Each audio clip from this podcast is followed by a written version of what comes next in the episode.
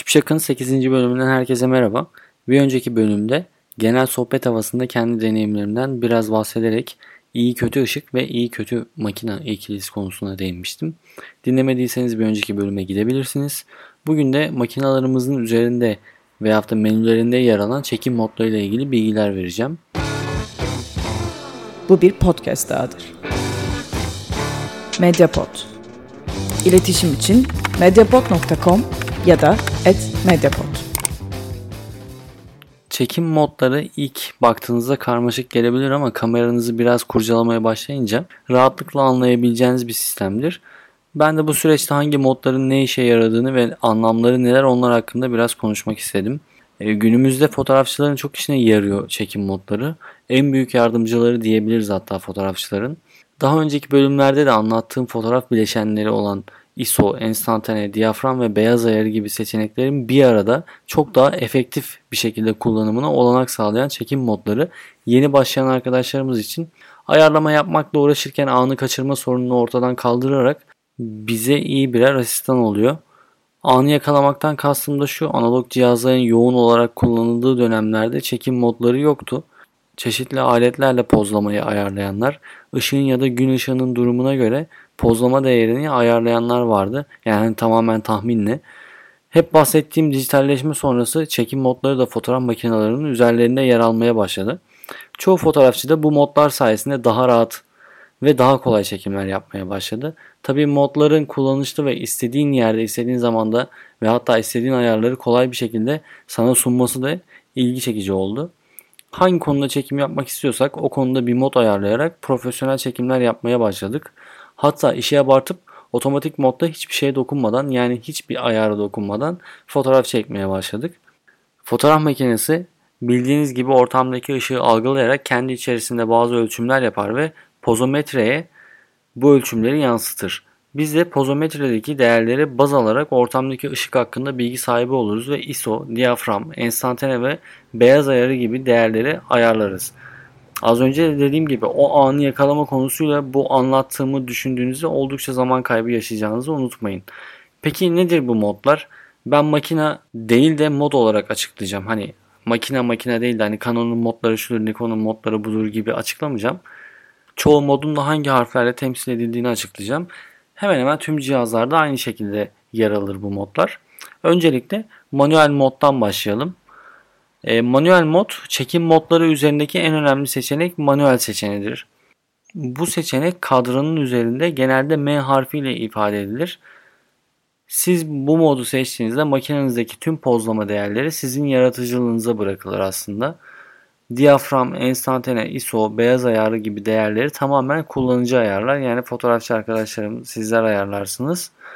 Manuel çekim modu özellikle ileri seviye kullanıcıların artık fotoğraf makineleri üzerinde bir nevi söz sahibi oldukları ve mevcut ışığa göre tüm ayarları kendilerinin yapabildikleri, deyim yerindeyse de en profesyonel moddur. İkinci mod, otomatik mod. Asla tavsiye etmediğim mod. Otomatik mod makinelerimizde genellikle yeşil simgeyle ifade edilir. Bu çekim modunda bütün pozlama ayarları fotoğraf makinesine bırakılır. Yani diyafram, enstantane, I S O ve flaşı makine otomatik olarak ayarlar. Fotoğrafa yeni başlayanların çoğu bu modu kullanır hatta. Yani el mahkum da diyebiliriz. Eğer fotoğrafçılıkta ilerlemek istiyorsanız da bu moddan olabildiğince çabuk kurtulmanızı tavsiye ederim. Hiçbir ayar yapmadan sürekli bu modu kullanırsanız, ya fotoğrafçılığın tekniği hakkında bence hiçbir şey öğrenemezsiniz. Çünkü otomatik olarak her şeyi yapıyor. Neden yaptığına dair hiçbir fikriniz olmayacaktır. Ee, üçüncü mod, portre modu. Portre moduna geçtiğinizde kamera otomatik olarak küçük bir diyafram değeri seçer. Ve yalnızca portresini çekmek istediğiniz modele odaklanıp arka planı flulaştırır. Nasıl arka planı flu fotoğraflar çekebilirim sorusunun kısmi cevabı da bu modda yer alıyor aslında. Ancak cevabın daha büyük kısmı lensinizin türünde saklı. Canon'un atıyorum elli milimetre f bir nokta sekiz değerinde portre lensi kullanıyorsunuz. Portre modunda tatminkar bir sonuç alabilirken Canon'un on sekiz elli beş milimetre kit lensini kullanırken portre modunda neden benim arka planım flu çıkmadı diye dert edebilirsiniz kendinize. E, bu da kullandığınız lensin de aslında önemli olduğuna ayrı bir etkendir diyebilirim. E, dördüncü modumuz makro mod. Genellikle küçük hayvanları, böceği, çiçeği, bilimum küçük eşyaları çekmek için kullanılan bir moddur. Makro modda çekim yaparken ışık sıkıntısı yaşayabilirsiniz. E, bunun için harici bir ışık kullanırsanız daha iyi sonuçlar elde edebilirsiniz. Makinenizin dahili flaşını kullanırsanız ışık çekeceğiniz nesne üzerinde patlama yapacaktır. Bundan da kaçınmanızı tavsiye ederim. Kısa mesafelerde alan derinliği çok dar olduğu için netleme daha zordur ve bunu göz önünde bulundurmanızı da tavsiye ederim. Bir diğer modumuz manzara modu. Bu mod tabiri caizse portre modunun tam tersidir. Makine portre modunda arka planı flu çekerken manzara modunda her yeri net çekmeye çalışır. Ya bu modda diyafram değeri F yirmi iki, F on altı vesaire gibi çok yüksek değerlerde olur. Enstantane değeri daha düşüktür.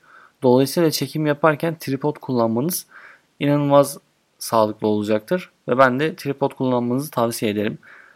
Enstantane değeri düştüğü için.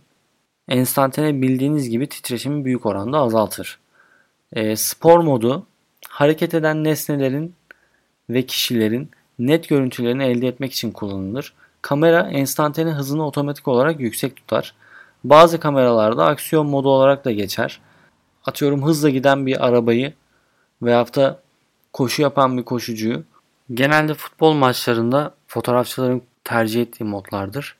Artı belgesel yapımcılarının da sürekli koşturan hayvanları, evcil hayvanları veyahut da hızla giden araçları, vahşi doğanın içerisinde bulunan fotoğrafçıların da sürekli kullandığı modlardan birisi olabilir. Ki profesyonel dediğim zaman genelde bu modları kullanmazlar. Ama yine de ışık koşullarının çok iyi olduğu ortamlarda spor modu tercih edilir. Bir diğer mod gece çekim modu. Gece modu ışık miktarının yeterli olmadığı ortamlarda kullanılır. Kameranın enstantane ve diyafram değerini düşürerek uzun pozlamayla çekim yapmanızı sağlar. Gece çekim modunu kullanacaksanız mutlaka tripod kullanmanız gerekir. Aksi takdirde inanılmaz kötü görüntüler elde edersiniz. Bu birazcık da manzara modunda olduğu gibi tripod kullanmanızın önemini gösterir. Bir de hazır yani ön tanımlı çekim modları vardır. İsimlerinden de anlaşılacağı gibi bu modlar yapacağınız çekim türüne göre önceden hazırlanmış ayarlar içerirler. Dolayısıyla çoğunlukla daha iyi sonuçlar almanızı sağlarlar. Başka bir mod bulb modu. Bulb diye yazılıyor. Bu mod makinalarımızda B simgesiyle ifade edilir. Fotoğraf makinalarımız diğer modlardayken genellikle en fazla otuz saniyelik pozlama yaparlar. Fotoğraf makinalarının en uzun süreli perde hızından daha da uzun perde hızı ile çekim yapmak istediğimizde bulb çekim yöntemine başvururuz. Örneğin makinemizle elli saniyelik bir pozlama yapmak istiyoruz. Bunu yapabilmek için bulb modunu seçmeliyiz. Bulb modunu seçip deklanşöre bastığınızda deklanşörü basılı tuttuğunuz süre kadar örtücü açık kalır. Yani elli saniyelik bir pozlama yapmak için deklanşöre elli saniye basılı tutmanız gerekir. Tabii hiç kimse kırk beş saniye, bir dakika veyahut da bir buçuk dakika elini deklanşöre basılı tutmak istemez. Bu sebeple firmalar bazı uzaktan kumandalar üretti.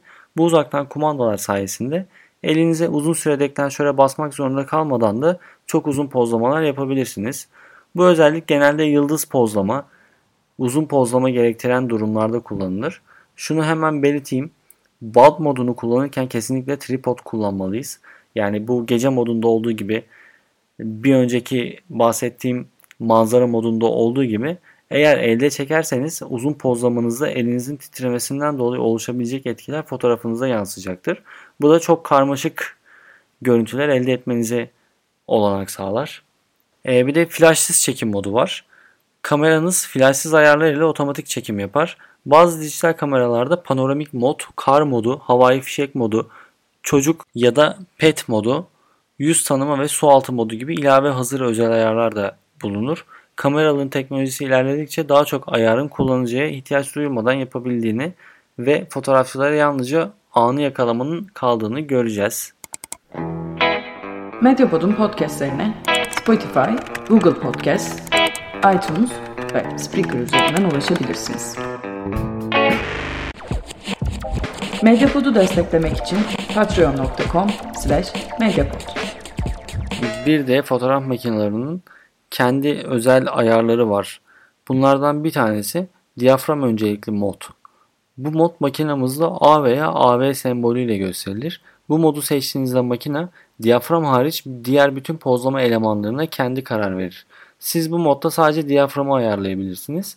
Bu mod genellikle alan derinliğinin önemli olduğu durumlarda kullanılır. Örneğin alan derinliği yüksek bir portre çekmek istiyorsunuz. Diyafram değerinizi bir nokta sekiz ayarladınız ve istediğiniz alan değerini elde ettiniz. Bunun haricinde başka bir değerle uğraşmak istemiyorsanız işte tam burada A V modu sizin yardımınıza koşuyor. Diyafram hariç bütün değerleri kendi ayarlayarak size çekim kolaylığı sağlıyor. Diyafram öncelikli mod özellikle fotoğrafçılığa yeni başlayan arkadaşlar için diyaframın alan derinliği üzerindeki etkisini öğrenme ve tecrübe etme doğrultusunda oldukça kullanışlı bir moddur. Ee, bir diğer mod enstantane öncelikli mod. Makinalarımızda bu mod genellikle S veya T V simgesiyle gösterilir. Bizim için perde hızının önemli olduğu durumlarda kullanılır. Ee, bu modda makinamız diyaframı kendi ayarlarken perde hızını ise kullanıcıya bırakır. Özellikle hızlı hareket eden bir obje çekileceği zaman hareketi dondurmak veya harekette devamlılık hissini vermek istediğimizde bu modu seçip fotoğrafımızı çekebiliriz. Örneğin bir futbol maçında oyundan bazı kareler yakalamaya çalışıyoruz. Fakat oyun çok hızlı olduğu için manuel modda çekim yapmamız çok fazla zorlaştırıyor bizi. Çünkü biz tüm değerleri ayarlayana kadar o anı kaçırabiliriz. İşte tam burada enstantane öncelikli mod yardımımıza koşuyor. Siz daha önceden yüksek hızlı bir perde hızını seçip diyafram ve diğer pozlama elemanlarını makineye bırakırsanız anı kaçırmadan kolaylıkla maçtan kareler yakalayabilirsiniz. Bir diğer mod da program modu. Bu mod makinalarımızda P simgesiyle gösterilir. I S O, beyaz dengesi, pozlama telafisi ve flash gibi belirli değişkenlere müdahale edebildiğiniz ancak enstantane ve diyafram değerlerini makinenin otomatik atadığı moddur.